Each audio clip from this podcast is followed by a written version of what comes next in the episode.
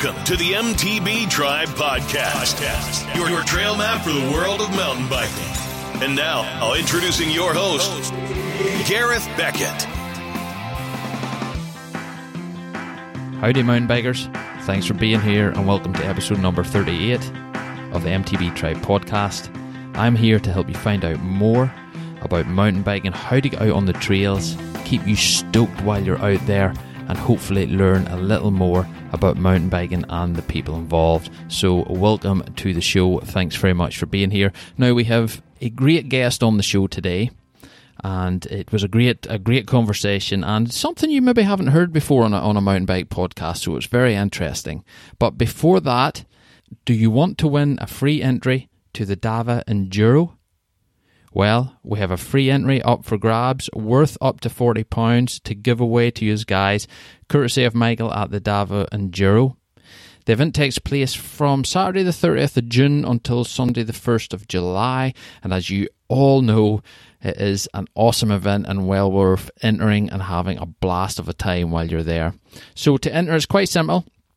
Simply go to our website, mtb-tribe.com, subscribe to the show, now, remember to check your email um, so you can confirm your subscription. Once you do that, then simply go to the contact form via the website and drop me a quick email with your name um, that you have subscribed for a free Dava Enduro entry and that you're keen and you want to win the race. So that's all you have to do. It's very simple. I will then get back in contact with you if you're the winner and let you know. So I'm going to randomly pick the winner on the 10th of June and I'll contact you via email after that. Now, if you are already a subscriber to the show, thanks very much, of course. But just drop me a quick email again via the contact link on the website if you want, uh, and let me know that you want to win an entry to the Dava Enduro. That would be cool. Again, I will get back to you if you're the winner of that. Um, so do that. It's very simple and it's well worth it. Now, if you want some more info, you can head over to the resources page on the website. It's just in the top right hand side. You can click on that and you'll get a wee bit more info there on the Dava Enduro. There's a link there you can click, which will take you to the official entry site so you can get more info on dates, etc., what to expect. And um, awesome day awesome couple of days. It's on Saturday and Sunday, and it's well worth trying to win yourself a forty pound entrance fee. So hopefully that is you, and good luck with that. And if you are entering the race, good luck, and I hope you have a blast of a time. Now on to today's show. Today's show we are chatting with Tom Redfern, who is the founder and owner of Broken Riders MTB Apparel. Now, Tom is a one man machine behind this brand, and Tom found his way into the fashion world kind of by accident. Um, so it just happens that the accident was on the mountain bike, and when recovering from this, Tom had an idea to start a mountain bike brand for people just like himself, people like you, people like me, something cool, comfortable to wear after a ride. Um, he has achieved that for sure. The stuff is lovely great quality. So we chat all about that. We chat about where Tom got the idea for Broken Riders, why Tom felt there was a hole in the MTB fashion market for a brand like Broken Riders. We chat about Tom's background in graphic design and how he, how that helped him get started. And we chat about future plans and what Tom thinks future fashion trends will look like in the MTB world. We also chat about why Tom feels the brand needs to be of the highest environmental standards, and that's pretty awesome, to be fair. Um, the brand is really cool, got really environmentally strong stance there, so awesome. Now, Tom has given us a offer for listeners of the podcast. So it's pretty cool. So all you have to do is visit their site, brokenridersuk.com. Again, go to the show notes and the links will be in the show notes but brokenridersuk.com. And when you go to the checkout section, to claim your free 20% off, simply enter the following code at checkout MTB Tribe. So that's spelled M T B T R I B E, one word. Enter that at checkout and you will get a free 20% off. The offer starts the 31st of May and ends the 8th of June at midnight. So you've got a week or so to do that and get an extra 20% off, go to the website, check out their gear. It's really nice stuff, really environmentally friendly, and you will not be disappointed by that stuff from Tom and Broken Riders. So thanks, folks, for listening. Let's get Tom on the show. Let's hear a little bit more about Broken Riders, and let's welcome Tom to the MTB Tribe podcast. Tom, how you doing? Welcome to the MTB Tribe podcast. It is awesome to have you on the show, and thanks very much for being here because I know you're a busy man. How's how's things treating you today? Yeah, good. Thanks. Although we could do with some sunshine here in Brighton, it's um, miserable weather outside, grey, and it's been raining. But you know, I'm alive, feeling fit, so that's all good. Awesome stuff. Awesome. Well, you know what? It is really nice and sunny here today in Ireland, so we are getting the best of it. Don't rub it in, mate. so in saying that, when I got up this morning, I was up at um, about ten to seven. I was going to the gym, and the uh, the wind the windscreen the van was iced over. It was oh. two degrees this morning here. Crazy. Yeah. Is the summer ever going to actually come in? properly? It keeps tempting us, doesn't it? We get dry trails for for a, day and then we're back to the slop. yeah, that's it. Well, here, thanks so much for coming on the show. I know you're busy and everything else, and you uh, you produce a range of clothing called Broken Riders, and believe it or not, the first time I seen so this this just shows you how how things work. The first time I seen your brand was I was actually on a call with Brian Kennedy from the YouTube channel BKXC yeah, oh, what a great YouTube channel that is as well. He's, he's a great yeah. guy actually. I love I love watching it because he um the way he rides, you know, he's not an amazing rider. He's a he's an average rider like most of us are. Mm-hmm. And you know, you watch his videos and it's actually like it's you that's riding because he makes the same mistakes we all make and the same amount of fun we all make and he does the same amount of cursing that we all do and mm-hmm really good fun and a really lovely bloke. Aye, he is. He's a top. He's a top level dude. Um, so I had him on the podcast, but he was actually wearing one of your tops. Yeah, yeah. Well, um, he, uh, um, I think he approached me a couple of years ago, and um, when he was first starting, and I sent him a load of stuff, and he was really generous in giving us plugs on his uh, on his um, videos. Um, he kind of got to the stage where he kind of wanted a bit more than I could afford to give him, unfortunately, which is uh, true of many of the riders that I've started with. But um, you know, I wish him all the best. I wish I could support people like that a bit more, but um, uh, you know, I'll do what I can. Yeah, yeah. Well, he's still wearing your hoodies because um, I watched one of his videos a few days ago, and it was one of his latest videos, and he's still wearing your Broken Riders hoodie. So yeah, yeah. I mean, I think he, I think he likes the product. He likes the brand. Yeah. Um, yeah. Good stuff. Good stuff. Brilliant. Well, we'll get into that in a wee bit um, and how that all came about and everything. Interesting. Very interesting. Now, so what's your background in mountain biking personally? Um, well, I, have just mountain biked for, for pleasure and to keep fit, really. Since uh, I got into it uh, through a friend of mine in about um, 2000. Uh, I'm quite an old, uh, quite an old bloke. I'm, I'm 50 this year, and uh, so I've been mountain biking for a fair bit and seen quite a few changes. Um, but I've always been into cycling. As a kid, I did uh, BMX um, uh, for fun, you know, kind of, uh, you know, slamming myself into the concrete.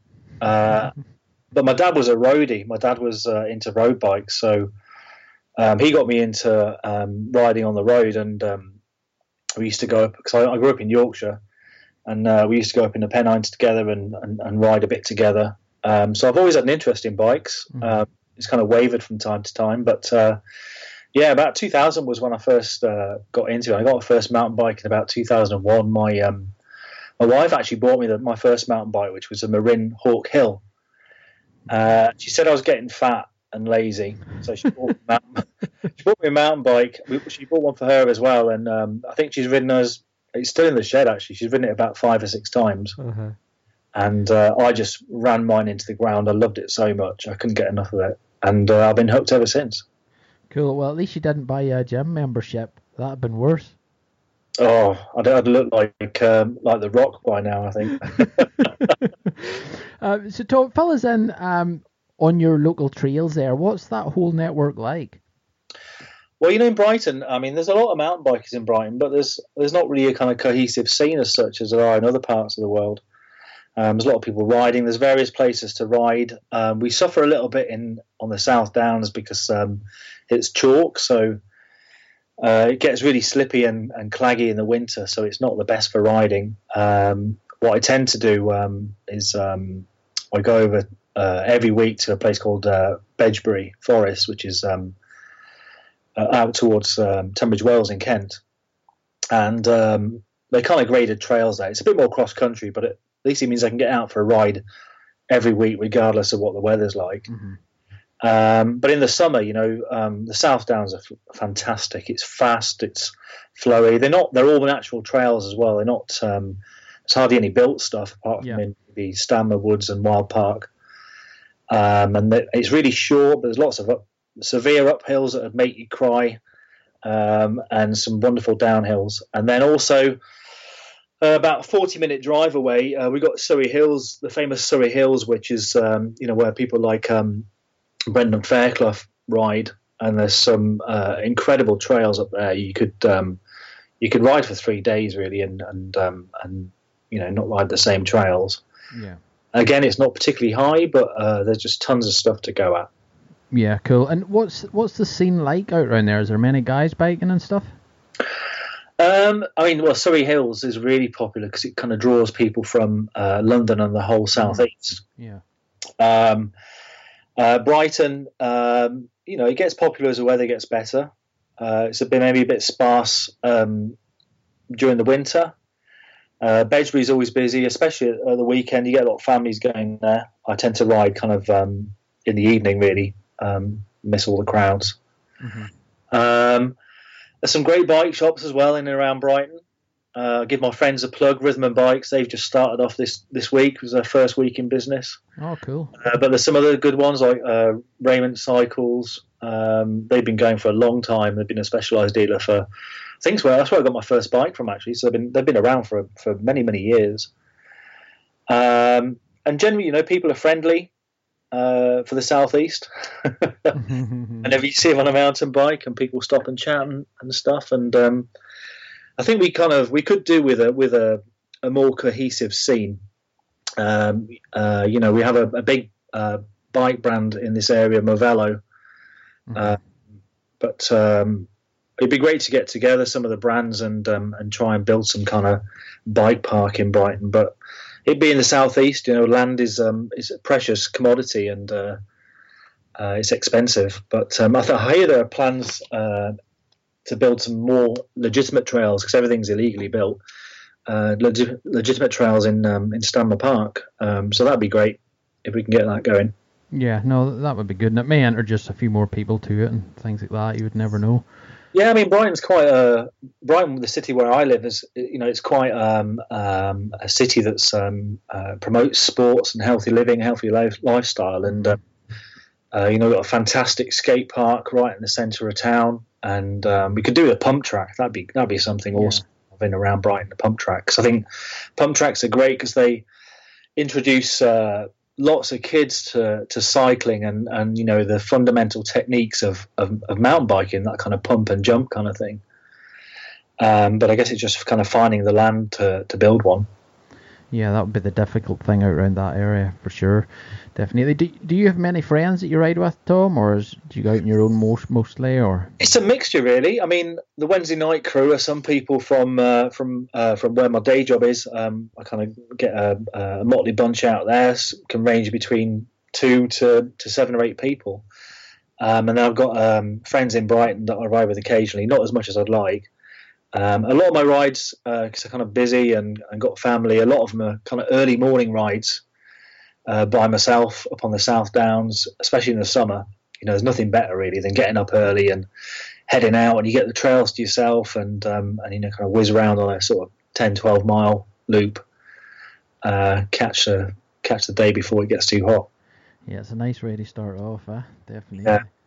occasionally as well, you know, we'll I'll get a bunch of uh, fellas together and we'll um, head down to, to South Wales to either Bike Park Wales or uh, one of my favourite places is uh, Afan. You know, all the all the trails around there. I've been going there since what since 2004, I think. So I've been going there a long time, and I, I love that place a bit. it's a, it's a wonderful, uh, wonderful mix of natural and, and man-made trails, and um, some great, great views, great scenery, really friendly people.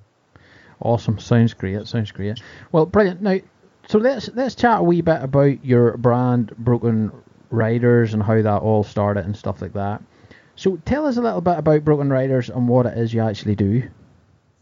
Okay, so uh, well, uh, Broken Riders is a, um, I guess you'd call it a brand for every man. You know, unlike a lot of um, sports brands, uh, apparel brands, um, we don't focus on athletes or you know guys that are winning races and stuff. I'd, I'd rather focus on people who are like me, just your average rider, people that fall off a lot, but they have this passion for mountain biking that means you know, even though they fall off and they hurt themselves, they're going to get back on and they're going to carry on learning and carry on riding.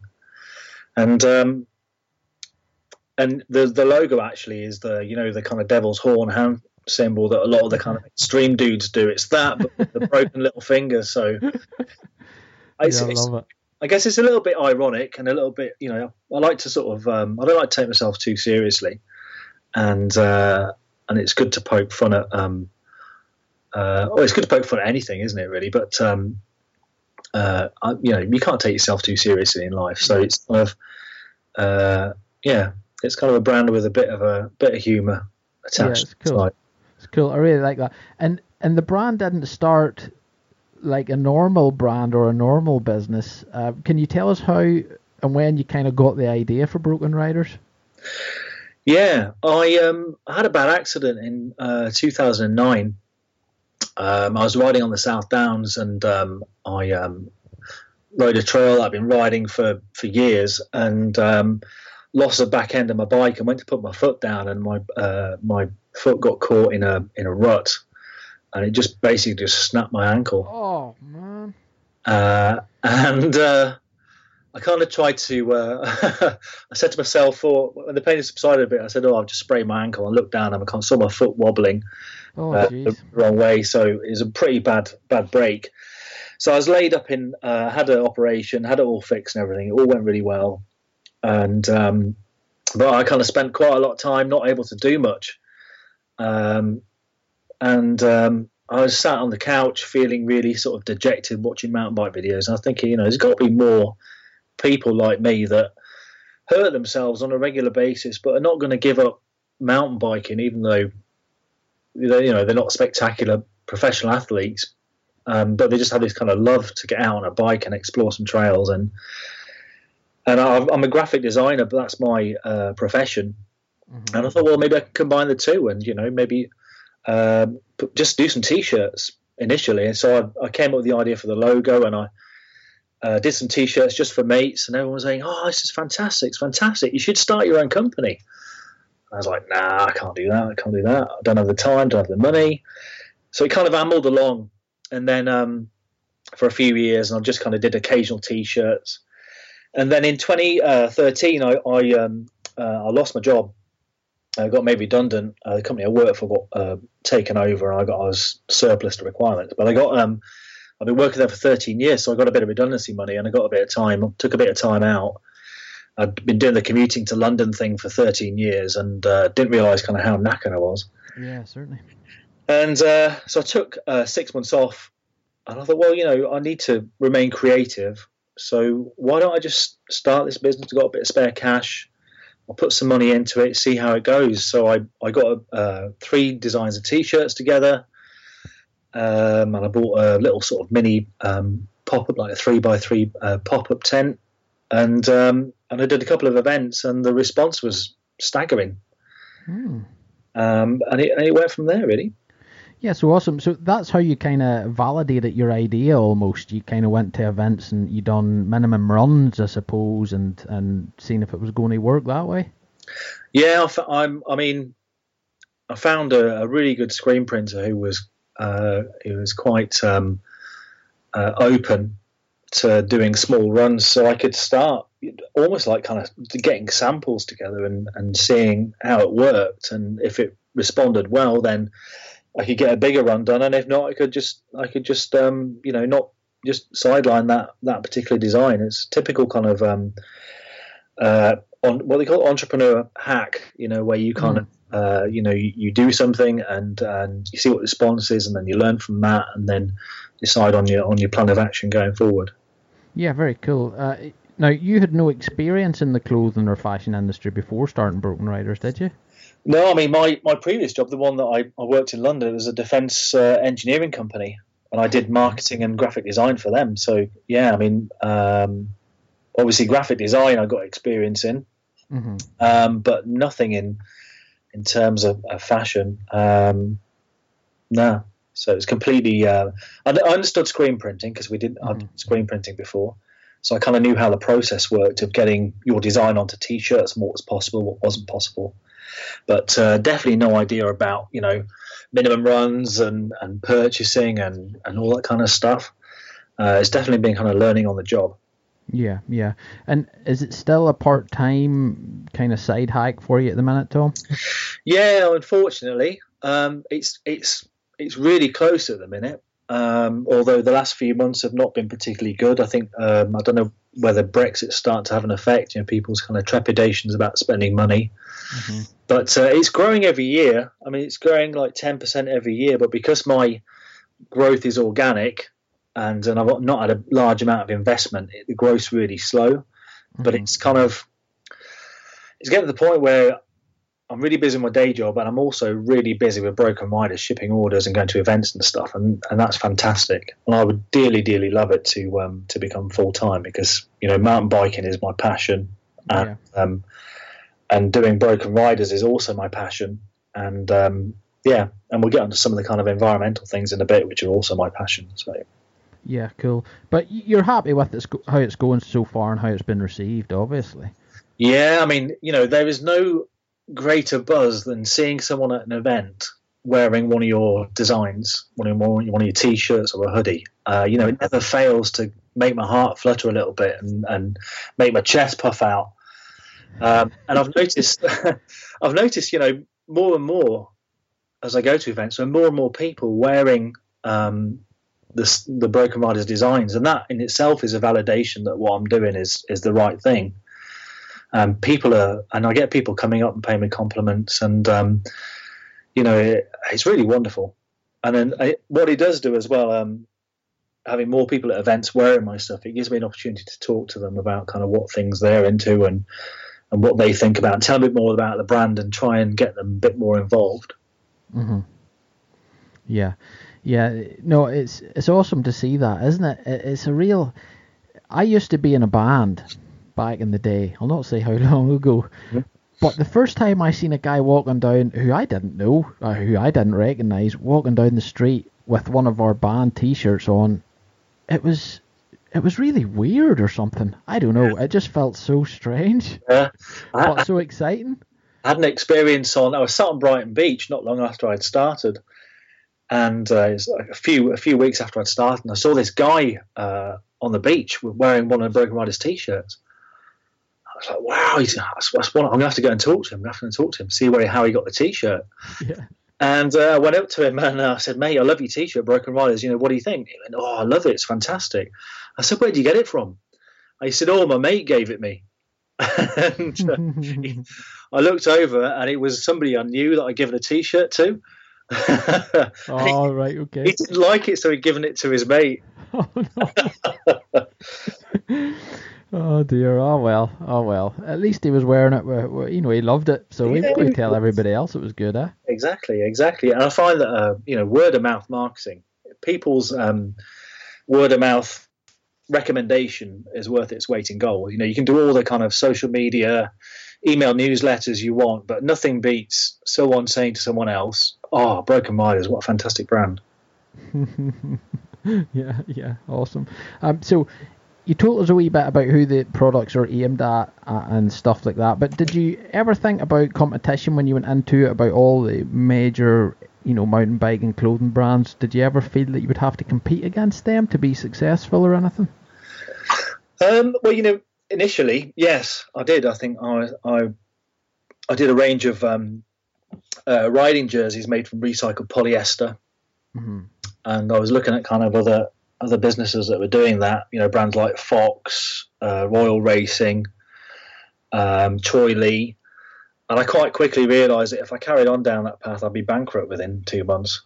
Yeah. There, I can't compete with on that kind of scale with the, um, you know, the minimum orders is too big for me. Um, you know, and I would love to produce gloves, protection, riding jerseys, shorts, all that kind of thing. I mean, I think uh, having my background in, in graphics and I've also got a degree in product design as well. Right. Uh, to bringing that to the table, I, I look at products and I could see improvements that I could make but financially, it's just um, it's just tricky at the moment.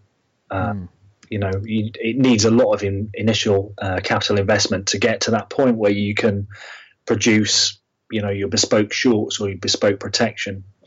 Mm. Um, so yeah, competition. Um, so what I decided was, well, you know, why try to compete? Why don't you just kind of look at other areas of mountain biking where there's maybe not so much competition. What I saw was there's not so many brands kind of catering for kind of off the bike. You know, um, although some of our products are um, like wicking t-shirts, like the bamboo stuff, uh, mm-hmm. uh, wicks really well, and merino socks uh, wick really well.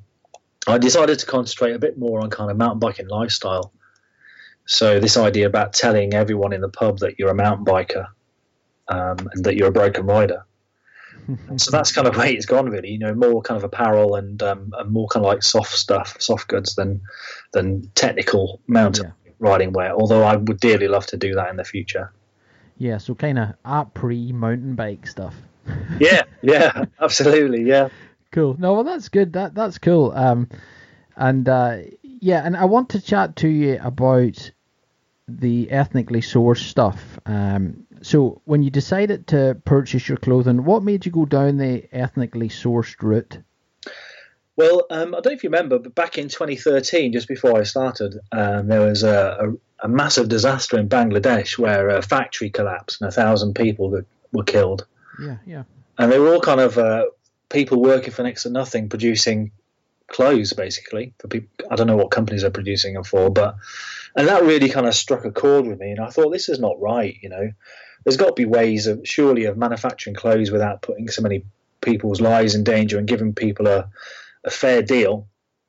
And uh, and i have always been uh, interested in the environment and and and kind of trying to look after the environment. I mean, you know, it's our playground. We get the most fun from the planet. Uh, we ought to really look after it. So, kind of combining those two ideas together, I, I looked online, did quite a lot of research, and I found this organisation called Fairwear. And you're probably aware of Fairwear, right? Being in the with your past um, uh, jobs and stuff.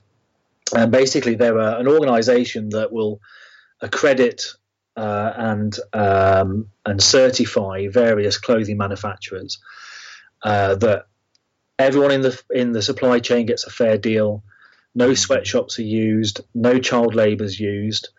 And that to me really struck a chord. And I thought, well, I'm going to go out and find suppliers that subscribe to this fairwear organization. And where, you know, where I can, I'm going to choose the most ethically sound um, suppliers I possibly can because it's it's only right, you know. We should people shouldn't have to suffer for our no. enjoyment, our clothing. Um, uh, and and conversely as well, you know, the the planet shouldn't have to suffer for for our clothing. There are mm-hmm. so many ethical and environmentally friendly ways to do stuff, especially now as well. The last five or six years, there's been a massive shift change. Um, so yeah, so ethically sourced has always been quite important to me. There are some products I, I can't get um, but I, I do try my best, and if, if I can get them and they're and they're completely ethical and I can get certification, then I, that's what I'll do. Mm-hmm, yeah, and and Fairwear, do they put you in contact with manufacturers, or you know, can they help you source stuff? Is that what they do? Yeah, absolutely. If you contact them, but also on their website, they've just got a list of all the um, all their accredited businesses that they'll, they'll deal with. Uh, and one of the one of the companies I found was a company called Continental, or a UK company. Mm. And uh, I found their website and got in touch with them, and um, they're really on the ball um, with um, ethical sourcing, and and you know the most important thing is that lots of people say that they're ethical and environmentally friendly, but it's accreditation that uh, you need to look out for, and they are fully accredited with Fairwear. Yeah. And is Fairwear are they UK based or? I think they're based in the Netherlands. Right. Oh, cool. Okay. Yeah. Okay. That's grand. Um, now tell us a wee bit about the cotton and stuff used in your t-shirts. Then, do you go through somebody called Earth Positive or something like that? So Earth Positive is um, is Continental Clothing's. It's one of their three brands that they have. Right. Uh, and the thing about Earth Positive is anything made under the Earth Positive Earth Positive label, um, and it, I think it applies to their 100% cotton garments. Mm-hmm. It's all organic. Uh, it's all fully traceable, so they know exactly where each each bit of cotton's come, which far, farm it's come from. Uh, it's made in India. Um, all the all the cotton's grown in India, but it's also um, made. All the t-shirts, all the yarn is made in a factory in India. And the best thing about it is that the um, the factory is completely off the grid. It's um, powered by wind and solar power. Mm. So the way Fairwear pitch it is really cool. They say it's a climate neutral T-shirt, although you know obviously it's got transportation Yeah. impacts on the environment, but actually the manufacturer manufacture of it is is um, is climate neutral. You know, it's wind and solar power. It's not using any uh, fossil fuels to to make the garment. And like I say, all the all the co- cotton is organic, so there's no pesticides or fertilizers, um, uh, non-organic pesticides or fertilizers used to grow it. And also they have um, they have a uh, full kind of um, oversight over the over the picking of the cotton, and and obviously because it's Fairwear accredited as well, you know that there's been no kind of slave labour used to pick the cotton, and everyone, all the growers get a fair deal. It's a bit like kind of um, you know you get a fair trade for coffee and that kind of thing. Yeah. It's mhm. a bit like that, but for for it's, well, it's very similar to that, but for clothing. Yeah, that that's awesome. Um, you know, because I, I think we here in the Western world don't really pay the true price for anything. You know, like you shouldn't be able to buy a three pack of t-shirts for a fiver. You know, s- somebody somewhere is losing big time in that deal. You know, and it, it's just not right. So I would prefer to pay a wee bit more for something that is ethnically sourced uh, the way you're doing it. Now, where I'm kind of leading off this is, and I think, and you can tell me if you agree or not, but a lot of the brands today, this would be the wrong way to go for them as far as profits go. Because I'm sure the stuff is more expensive for you um, to purchase and to get in, so your obviously your profit margin is less. Do you think that was super important for you, and are you willing to take less of a profit margin to do the thing correct? for me, it was one of the primary reasons. Um, it's one of the primary um, codes by which broken riders exist. Mm. Um, you know, to be ethically sourcing stuff and to be environmentally responsible. Um, yes, it does take a hit on on profit, but it's pence. You know, and these bigger companies who've got you know budgets and and um, um, profit margins that are far outstripping mine by multiples of hundreds and maybe even hundreds of thousands. You know, Mm. I think I think there's a responsibility we all have, and and so what if if profits take a slight hit? I think long term, you know, if there's no planet left, and uh, then we all suffer, don't we? So no one's going to profit if there's if there's nowhere to mountain bike because the weather's too inclement, or, or all the trails have degraded so much, or there's no forest left. You know, so, Mhm. um, I think it's it's all our responsibility to to look at what we're buying, um, to look at how we're making things, to look at how we can uh, recycle them. Um, a good example actually is um, is polyester. So polyester is used in a whole range of of uh, synthetic clothing. You know, all mountain bike jerseys they're made from polyester. Mhm. Um, but there's enough polyester in the world already that if we recycled it, then we wouldn't need to make any more polyester. And polyester uses fossil fuel to make it, so, and it, it doesn't biodegrade. So if you and a lot of it gets chucked into landfill when it's no good anymore, and that's that's never good. That's always going to be there. You know, it's never going to biodegrade. Um, so I, I really think we've got a responsibility, and and if if I lose a couple of pounds in profit, so what? And if you notice, actually, my prices are not particularly exorbitant. They're not much different to any other brands Yeah. in terms of the t-shirt prices and and the hoodie prices. But you know, I can sleep sound at night knowing that I'm, I'm trying to do my bit. Yeah, well, fair play. I, I think that's amazing to go that way, and um, I think you know, for somebody like me, I would certainly support your brand because you do that, um, and that's the way you look upon it. And I think with the bigger brands that have shareholders and everything else, shareholders really only look at profits two or three or four years down the line. So they don't even look at environmental issues. I don't think you know they're going to make a buck over the next three or four years, and then they're going to get out and reinvest somewhere else or do do something like that. So I think with you being the owner and the founder and a one man band to a certain extent, you you can do that for now, and I I think that's that's really important, and I hope people appreciate that with your brand. I'm probably guilty of not telling people enough because Yeah. to me it's kind of second nature. So I probably don't see it as a as a big enough USP to try and tell people. And also as well, I don't want to come across as as preaching to people. Um, you know, I'd like I think that the best way to convert people is for them to find out themselves. Uh, so I'll suggest it, but I don't want to be ramming stuff down their throat because then that just turns people off the idea and uh, and uh, then they're lost. Um, one of the things that will bring about change is legislation. So, uh, in my day job, um, I work in the outdoors industry, and we've seen a, a shift change over the last five years where um, governments, particularly Scandinavian governments and, and in Europe, um, they're now pushing legislation to make sure that outdoor and fashion businesses conform to certain environmental um, uh, legislation and you're going to see um, in the next few years uh, a lot more brands that take recycling seriously, take the whole supply chain seriously. Um, you know, the, there'll be the abolition of, of, of dyes uh, being pumped into into rivers.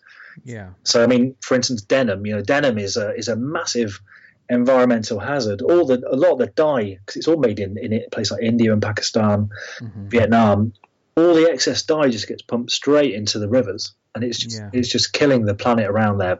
So, what's actually happening is that um, brands are now investing in their suppliers and helping them to clean up their operation because they know that long term, if they don't, that's going to come back on them, and consumers just aren't going to buy from them because the consumers are getting wise to the environmental message, and they're starting to now choose the more environmentally responsible brands, such as you know, like Patagonia, who've done a lot of um, Yeah.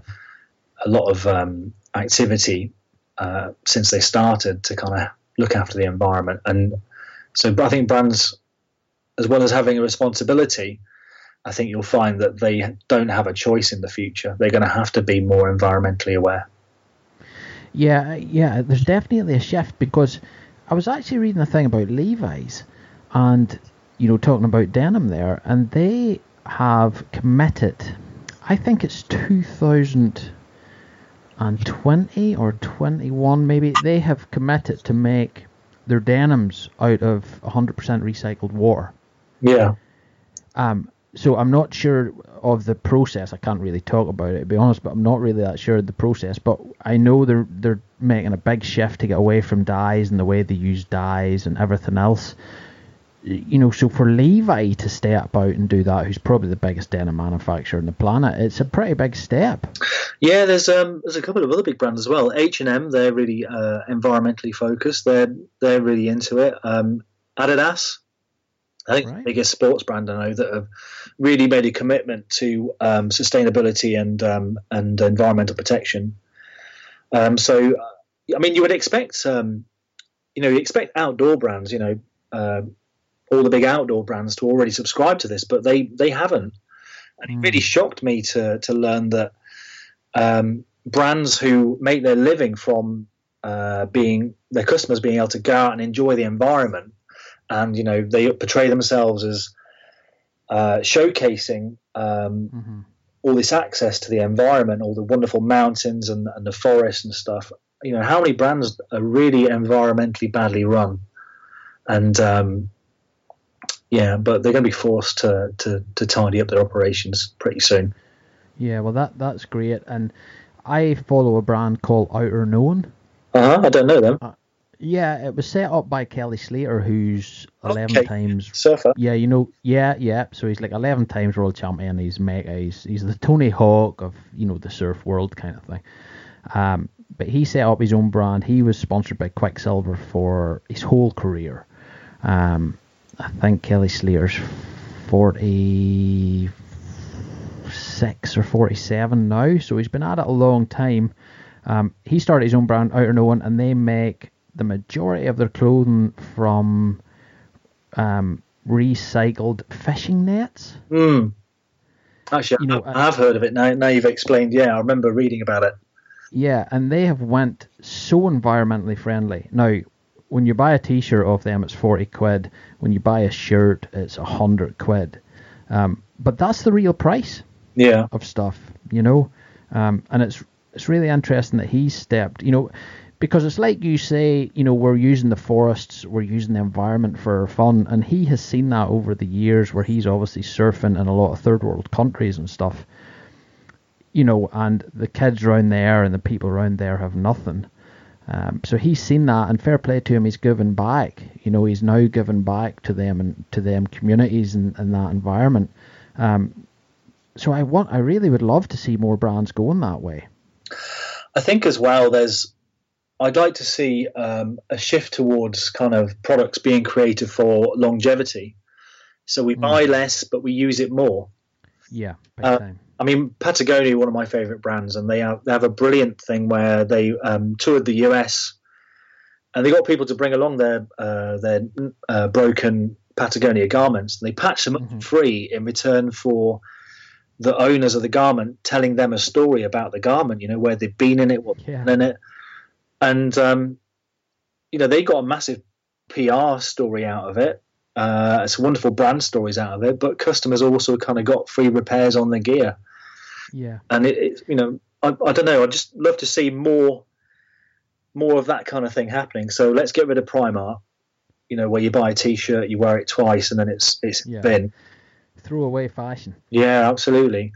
And um, mm. I know the initial outlay is a lot more, but if you think that garment then lasts you twice as long or three times as long, then it kind of equates to spending less money over a longer period of time.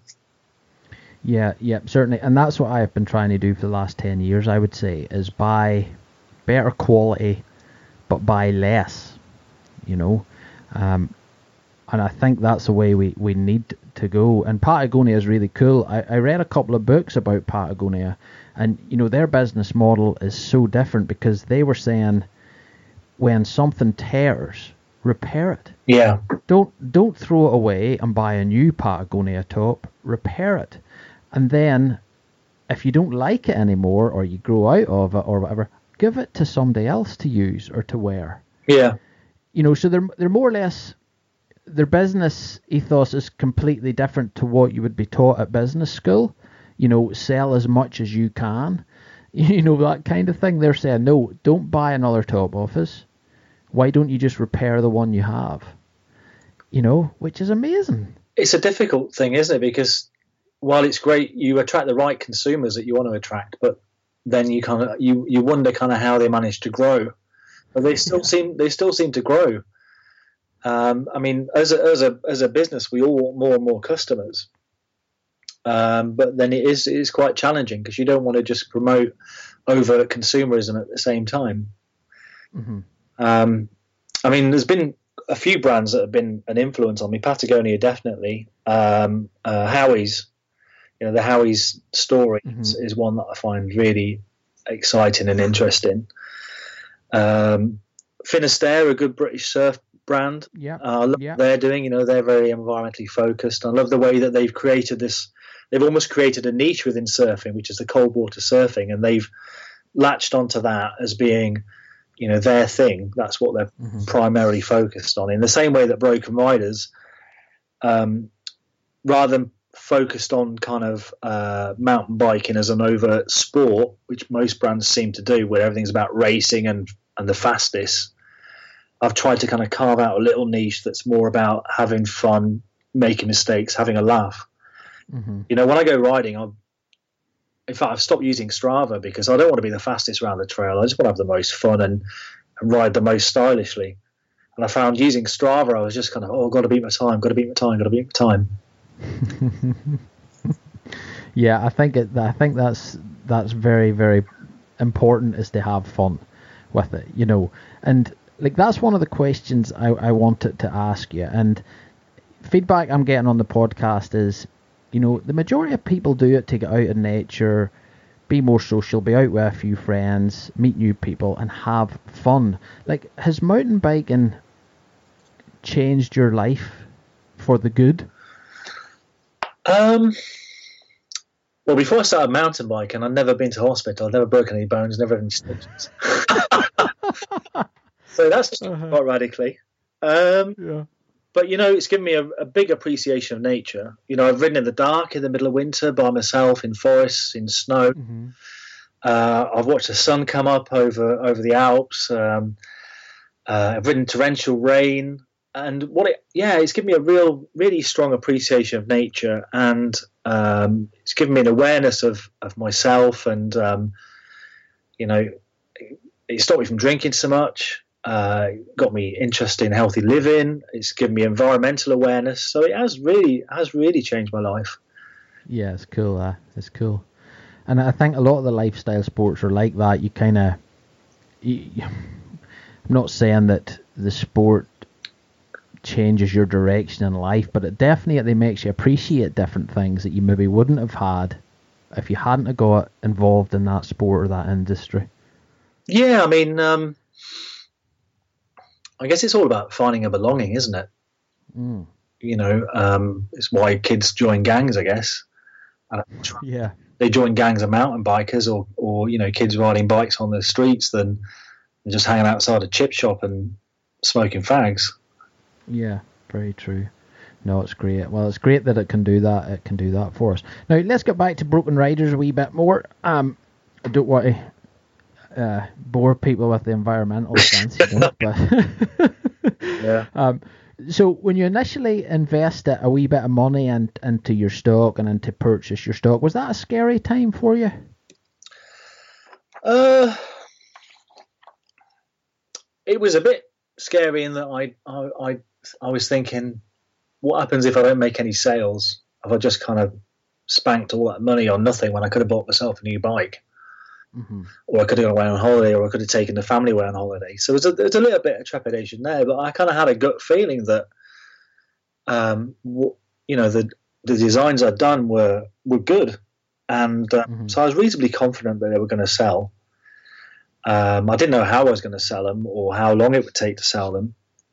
Um, I guess the biggest thing was I just wanted to get it right. So that time between parting or sending the order off to the screen printer and um, and getting the, the first run back, that was probably the most nerve wracking time. I was thinking, you know, have I done the artwork right? Is it going to look exactly as I envisaged it? Mm-hmm. Um, I'd had sample T-shirts um, so I'd had samples of the prints, I had samples of the actual garments themselves, and they looked great, mm-hmm. but it's like can that be replicated on a on a larger scale?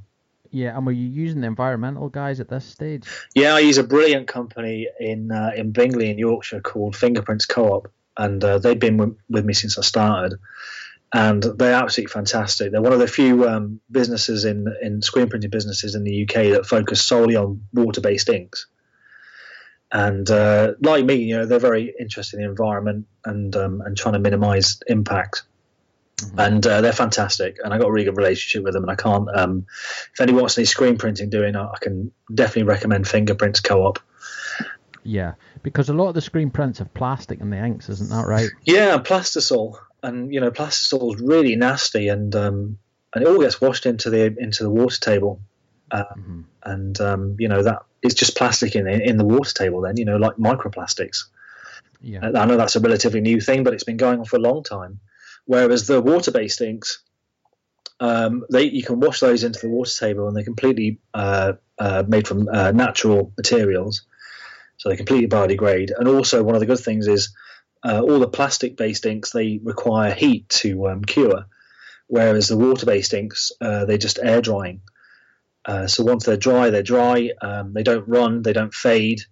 I had a, a, guy come up to me when I was at um, Peter's Big Bike Bonanza last year, and he bought one of the first ever T-shirts I'd done, and, and it still looked like brand new.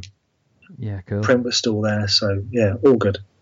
Cool. So you source your garments, your blank tees from Continental in the UK, um, and then you get them screen printed off off a local screen printer, which is also ethnically um, dyes are used ethnically as well. So it's it's an ethnical brand from start to finish, really.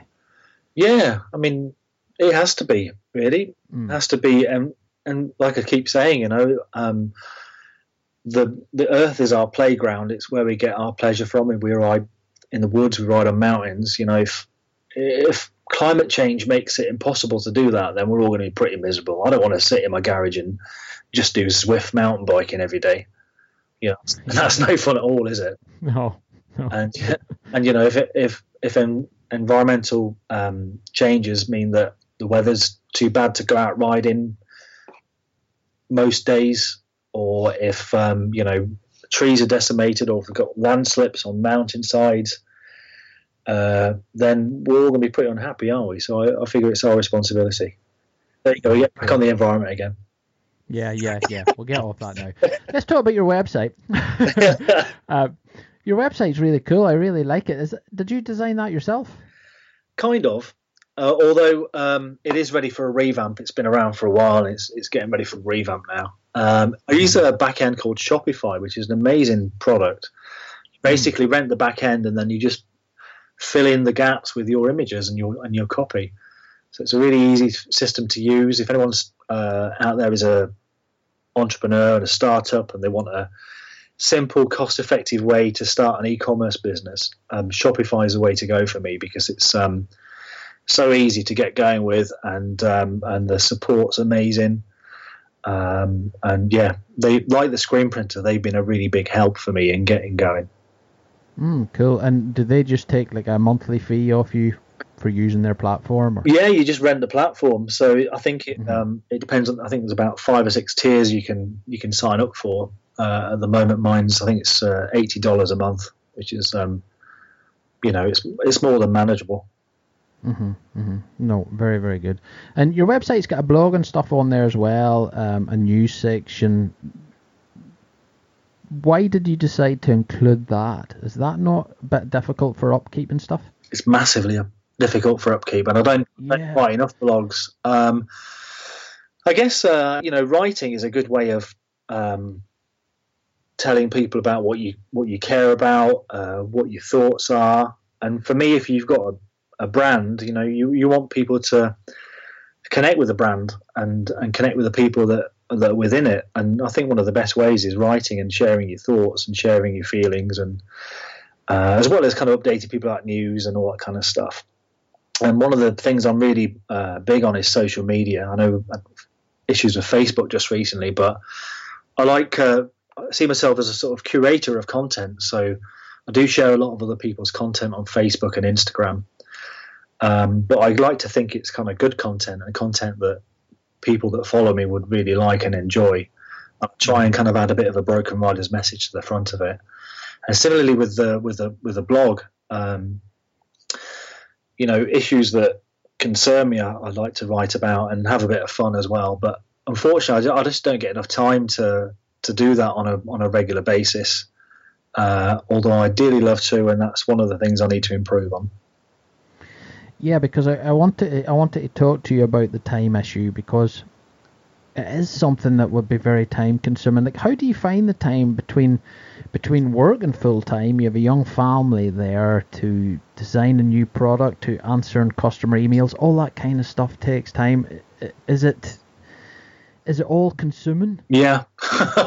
yeah. Wow. You know, I have a I have a, uh, a full time job for um, five days a week. So for three days a week, I work for um, a company called Nikwax, who make uh, uh, waterproofing and cleaning products for outdoor gear. um, and um, two days a week I have a um, design and marketing consultancy business. So I work from home, and then in the evenings, uh, while my wife watches TV or reads, I tend to do Broken Riders social media. Mm-hmm. Uh, and then very often I find myself working weekends and, and into the late evenings doing uh, Broken Riders shipping, social media, updating the website, trying to think of new designs. Um, yeah, I lead quite an active life, and I obviously need to get out and, and ride, and also spend some time with the kids. So yeah, there's never never a quiet moment in our house. Yeah, it is, and I think you know it's like the podcast here. I don't think people understand. You know, we're we're chatting here for an hour, but to get this podcast to this episode to where people can listen to it, it takes probably about nine or ten hours of work, and you wouldn't think that. And I'm, you know, and that's me just doing a podcast, and I'm just thinking for yourself running a brand which is which is successful. Like how how many hours a week would you spend on Broken Riders? Would you know? Uh, it, it will vary dramatically, I guess, depending on what's going on. But um, anywhere between ten to twenty hours a week. Yeah. And it's. So full time, full time, part time. yeah, yeah. I mean, I'm probably doing like 60, 70 hours a week of work. Hmm. Um, but having said that, I'm not complaining. You know, I wouldn't have any other way. I, it's it's so enjoyable. Uh, designing stuff and and being on social media and seeing people's reactions and then getting out there to events at the weekend and seeing people wearing Broken Riders gear and the compliments they get back and and every time the I have a little app on my phone, the Shopify app, and it makes a, a ka-ching noise every time I get an order. And every time that little ka-ching noise goes, it does something inside me, and I think somebody mm-hmm. else actually really likes what I do enough to buy it, and that you know gives me a real buzz. And so that kind of spurs spurs you on a bit as well. And yeah, and my kids think it's really cool that, I, uh, that their dad runs a mountain bike brand, and uh, we did some special T-shirts for them with Broken Riders logos on, and they kind of quite happily wear that in front of their school friends and go, "Oh, this is my dad's brand."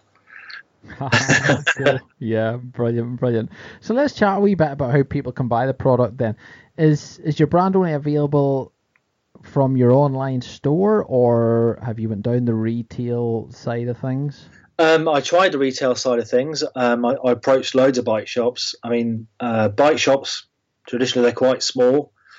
Um, a lot of them came back and said, "I'm sorry, we don't we don't have the room, or we just want to deal with brands who we know are going to sell. We don't want to take a risk on an unknown brand, which is which is fair enough." And then the few bike shops that I did manage to get my um, uh, gear into, um, the turnover was so slow that they'd you know, they got T-shirts still up for sale that I I got rid of uh, from my range. Um, so that didn't really work. Uh, I tried some of the uh, larger online retailers like uh, um, uh, oh, what they called um, uh, Tweeks Cycles, right. and that kind of worked okay for a bit, and then it kind of, you know, I don't think they kind of um, invested too much time in promoting on their website, so that didn't work. And so in the end, I thought, you know what, I'm better off just spending my time focusing on the website and my online sales, and and so at the moment, that's that's really the only place you can buy Broken Riders. Uh, that and the and the events that I go to as well. Yeah, and and when you were approaching retailers, did you go into them with the sale or return kind of idea? Yeah, absolutely. Everyone I approached, mm-hmm. I said, you know, that no outlay for you. I'll just you start off with just five t-shirts if you want, and um, you know we'll get them on your rails and see how they go and see what the response is like. And if you don't sell them, then I'll I'll just take them back off you. But um, uh, no, couldn't get any any interest. I understand. Yeah. I'm not I'm not moaning. It's it's difficult for for the for the bike industry anyway, and for for smaller retails. You know, why would they want to crowd up shelf space when they know they can put like a Troy Lee jersey on there that they know is going to sell or a Fox jersey. It's it's mm-hmm. understandable. Yeah, and, and the sale or return thing is, is a weird thing because you would think there's no outlay for them, but I think at the end of the day, what that actually does is it they have no reason to push your brand because they don't have to buy X amount of it. They're not out money you know, whereas to sell their own brands like Troy Lee or Fox or whatever, you know, if they don't sell that, they're going to lose money. Whereas they have no real, you know what I'm saying? They, they don't need to sell yours because they'll because you'll just come and take it back off them again. And it's also a more difficult sell as well. I mean, you know, salespeople love the easiest route, don't they? They love the easiest mm. to get a sale. And if you know you can buy this top because loads of other people are buying it and it's going to sell, then why would you want to take a risk on an unknown brand and try and, you know, convince people of a different message and, and, and a different approach? Mm-hmm. So that's understandable. Yeah, yeah, certainly. And I wanted to talk to you as well because I'm not so sure about this if it's big in the UK, but I know it's big in the US, um, where you can upload your designs to Teespring. Have you ever heard of yeah, those guys? Yeah, yeah. Yeah. So what what made you decide to invest money, hold stock, take that risk rather than going down the the Teespring type of platform where you really have no risk at all? Uh, probably because I'm a control freak. you know, yeah. I wanted to make sure that the garments I had and were, and were giving to customers were exactly as I wanted them. And you know, um, I wanted to make sure that the the the products I was buying were the right garments. I'm not sure some of the Teespring stuff you can get, um, you know, the ethically sourced. Uh, yeah, I don't think. I wanted to be sure that the screen printing inks were water based, and I wanted to. I I check all the t-shirts before they go out, and some of my customers will probably tell you that, you know, I've kind of clicked on order sent, and then I've noticed at the last minute before I take before I package it up that it's got a, a thread that's not been sewn right, and then I've had to kind of email and say sorry. I've just noticed this. It's not right. I don't want to sell it to you because it's substandard. Uh, and in some cases, we've even been out of stock and um, you know I've kind of given people a free pair of socks as by way of an apology, or lots of people have, have been really generous and they've said, oh, you know, don't worry, we'll wait until it comes back into stock, but thanks for letting us know that and not sending a, a substandard product. So I think kind of being honest um, has helped. Um, mm-hmm. But yeah, it's definitely a control thing that I I didn't want to have that area of the business out of my control because I, I couldn't then put hand on heart and say I'm, I'm delivering the best product that I can to my customers. Yeah, yeah, definitely. So you you design, you answer emails, you look after the website. Told you. You, you do quality control. Yeah. um, and you're not divorced yet, so you're doing something right. I think I have a very understanding wife. Yeah. Uh-huh. Yeah, you need support from family and friends, don't you? Absolutely. Without support from family and friends, this this couldn't happen. You know, um, you know, I go away for various weekends every year. Um, not always to ride my bike, unfortunately, but um, you know, I disappear, and, and my wife's really understanding, and you know, she knows that it's a big creative outlet as well for me, and and she's actually um, she's the person that sews the tabs on the t-shirts and the hoodies. So without her help, I'd be I'd be really scuppered because um, you know she she gives it that kind of personal touch, the family touch. So there's a bit of the creation that happens in in house, literally in house. Cool, man. Cool. Cool. Well, let's talk a wee bit about the future then, Tom, for Broken Riders. I, am curious, um, and I just wanted to ask you because you're in the fashion side of the mountain biking industry now. Uh, do you see any new trends coming through in the near future? Is there anything we can look forward to? What from from broken riders, or you think generally? Well, just just in general. I think I, th- I think the mountain bike industry has been really slow to pick up on the environmental aspect, and I think that you'll see that coming through because of legislation. Um, I mean, colour is always an interesting thing, isn't it? You know, your own experience, how it changes from year to year, and because I'm fortunate enough to work in the outdoor industry, and and that has a big impact on colouring, and I get to go to trade shows and see the um, the colour themes that are coming through. Mm-hmm. Um, and I don't know whether it's going to hit the hit the mountain bike industry, but definitely in the outdoor industry, there's a lot of pastel. yeah, yeah. Well, that Fox pastel's quite nice. The and the Trek pastel's yeah, nice. yeah. a lot um, of pastels coming through. I think um, yeah. I think one of the trends we'll see as well, and I hope this happens, is that we'll see a lot more um, women getting into mountain biking. and so we'll see a lot more um, interest in uh, in a wider range of women's mountain biking gear. And I think because um, women tend to be more adventurous with colour, I think then we'll see that kind of trickle through to the bloke stuff because there's far too much black and and blue stuff, isn't there, in in, in mountain biking gear. Um, so I'd like to see I'd like to see that happening. And um, I've tried to uh, develop a, a, women's range, but um, I don't know what it is. But I, I haven't hit hit the nail on the head yet because it's not selling very well. Yeah, it's difficult. I, that that side of things is really difficult. And you know, any of the any of the ladies I've had on the podcast, I've tried to ask them about that and about ladies and mountain biking and about the fashion side of things, because it's funny. Like my my fiance, you know, I was at her like, why do why don't you get a set of bicycles, you know, mountain bike shorts? And she was like, well you know, I don't really like the female fashion. I don't want to look like a 15 year old boy. Mm. That's, you know, that's what she says. And to a certain extent, I can understand that, but I don't know. The brands just, I don't know what it is, but it's difficult. It's difficult. Yeah, I mean, if you look um, on the side of road cycling side of things, you know, you look at what Rapha have done in terms of their their brand and their gear. They've made it uh, road cycling, they've they've done really well in taking it away from being a sort of uh, purely kind of sport, sort of day glow kind of approach, and they've created a slightly more sophisticated, um, subtle approach. And maybe we'll see that trickling through into mountain biking. You know, maybe it will become a bit more tailored, a bit, more subtle in its colouring. Um, I mean, there's a brand in the US called Kitsbow, which is was started by um, a guy that used to work for Nike and um, and they have that approach. It's a bit more kind of tailored, a bit more um, subtle approach to colouring. Um, I don't know how they're doing. They're still in, still going in existence. Then, but uh, we don't have anything similar in the UK.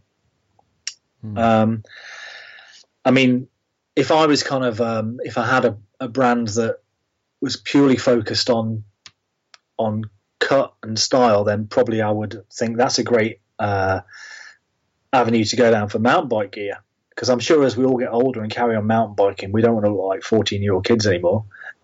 Yeah. yeah. Um, but by the same, exactly. the same token, you know, I'm a graphic designer and my stuff's very graphic, uh, and it doesn't particularly lend itself to to that degree of subtlety. I don't think. Mm, yeah, it almost it's almost like it needs somebody come o- to come over from the fashion side of things, like the female fashion side of things, and just amalgamate that with more technical gear or you know riding gear. Yeah, I mean there are there are a few kind of um, I can think of one um, UK uh, mountain biking brand that focuses a lot on women, and that's Flare clothing, and I, I think yeah, yeah, they seem yeah. to have done okay. Um, and some of their designs are, are very different. They're very very bright and bold but that appeals to some people. I think that I guess the the issue is, you know, people like different stuff, and maybe it's just not a big enough industry to cater for everyone, particularly in the UK. Yeah, no, I think you're right there. And and how about Broken Riders then? What have you got planned for the future? Anything different we can expect to see? Well, I'm always searching for new materials, um, and as much as I love cotton, I'd, I'd like to move over to more bamboo. You know, bamboo is a great product. It's more environmentally sustainable than cotton because, as organic as cotton can be, it's still a high intensity um, product. You know, you don't get a lot of crop for your square meter. Whereas bamboo, I mean, I've got a bamboo plant out in my garden. I can't control it; it just keeps cropping up all over the place. Yeah.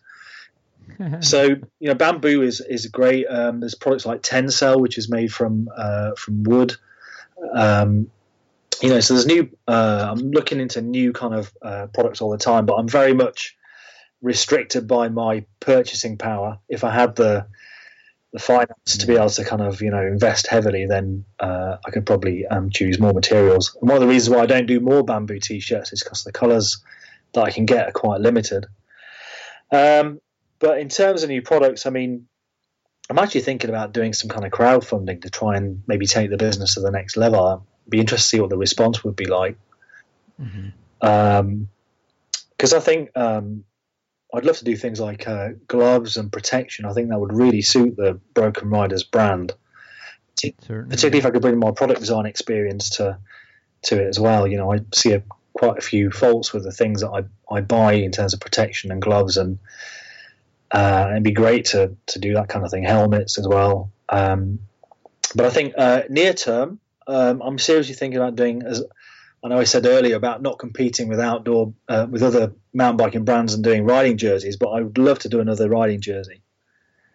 Yeah. If I can find the last ones I did were made out of recycled polyester.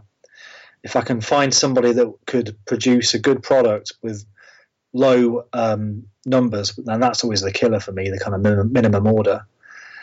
Uh, then I would I would definitely do um, another recycled polyester mountain bike jersey. Yeah, I think it, I think it's a nice product to have in your range, even if it was a loss leader kind of thing. Mm. You know, it, it might actually work and draw more people to your to your brand because we all love we all love jerseys. We all love riding jerseys. You know? And they get trashed quite quickly. Yeah, they do. That's true. Um, yeah, very very true. um, but it's a great you know it's a great advertisement for your brand, isn't it? Because people are wearing it in the right environment, either on the trail or in the in the cafe at the end of the ride. yeah, and your logo I think would be awesome for a riding jersey. It just it just wants to be put on a riding, Yeah, riding jersey. you know? Absolutely, absolutely. I've got um, I've got some new T-shirt designs coming up as well. Um, I've got loads of ideas um, for T-shirts. Um, it's just um, because of the financial situation, I kind of have to wait until I've sold enough so I can then invest in the next one. And then there's also the restock thing. So my wife always says, you know, you've ordered more T-shirts. Well, that that's a business model. You know, you kind of design a T-shirt, you sell it, and then have to order more to restock it if it's a popular design. Mhm. So it's, it is a constant balance with the financial thing, and I'm sure it's the same for many, many small businesses. You know, cash is king, as they say, and uh, yeah, trying to keep the finances going so I don't I don't bankrupt myself is um is is quite a challenge. Yeah, it's all cash flow, you know, and stuff like that, isn't it? That you have to be really careful about. Absolutely, absolutely. Yeah, and and one mistake, you know, one mistake can just destroy everything. Yeah, I mean, you know, there's never that much cash in the bank.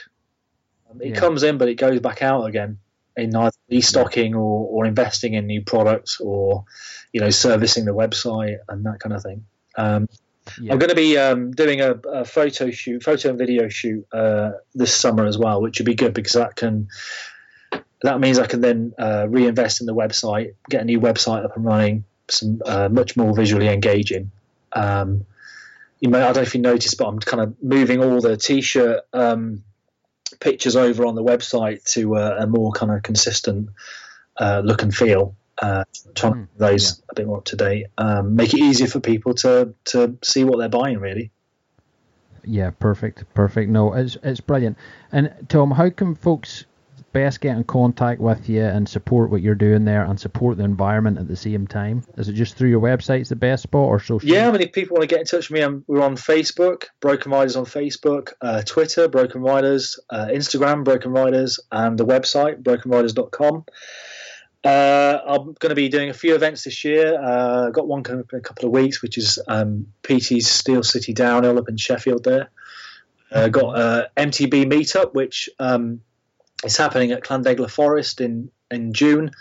And if you've never been to it, I advise you go because it's fantastic. It's um, it's a, a two day event. Mainly, it's mainly on the Saturday, but there's a bit of stuff going off on the, on a Sunday as well. It's basically just a bunch of people getting together and having a ride, and there's all sorts of free skills courses, photography courses.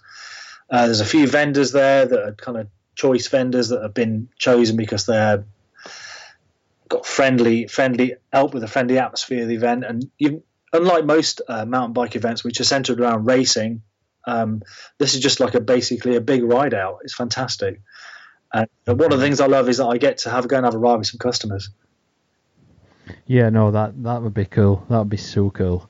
Um, yeah, it's great, and you get their feedback too, so it'll help you as well. Yeah, sure. And you get and the best thing is you know you get to have a laugh and and uh, the food there at Llandegla Forest is fantastic. And uh, there's even a local brewer who turns up with a with a barrel of beer called the Burn Basher, and gives out free beers. So you know what, what's not to like?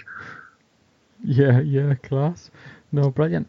Well, here, Tom, thanks very much. I really appreciate you coming on the show, and it, it was really interesting just chatting about the whole environmental thing, and uh, to see how that'll go in the future will be be very interesting and hopefully quite exciting for the industry. Yeah. Um, can I just mention as well? One thing I'm going to do is we've just uh, launched a new T-shirt uh, called "On Good Days I Ride." Uh, Basically, the the slogan is "On good days I ride, on bad days I ride more." And somebody made a really interesting comment on social media about um, it's a really good slogan given kind of recent highlighting about mental health and everything. And about how you know riding for a lot of people is is a great way of getting rid of stress and and and helping with kind of mental health issues.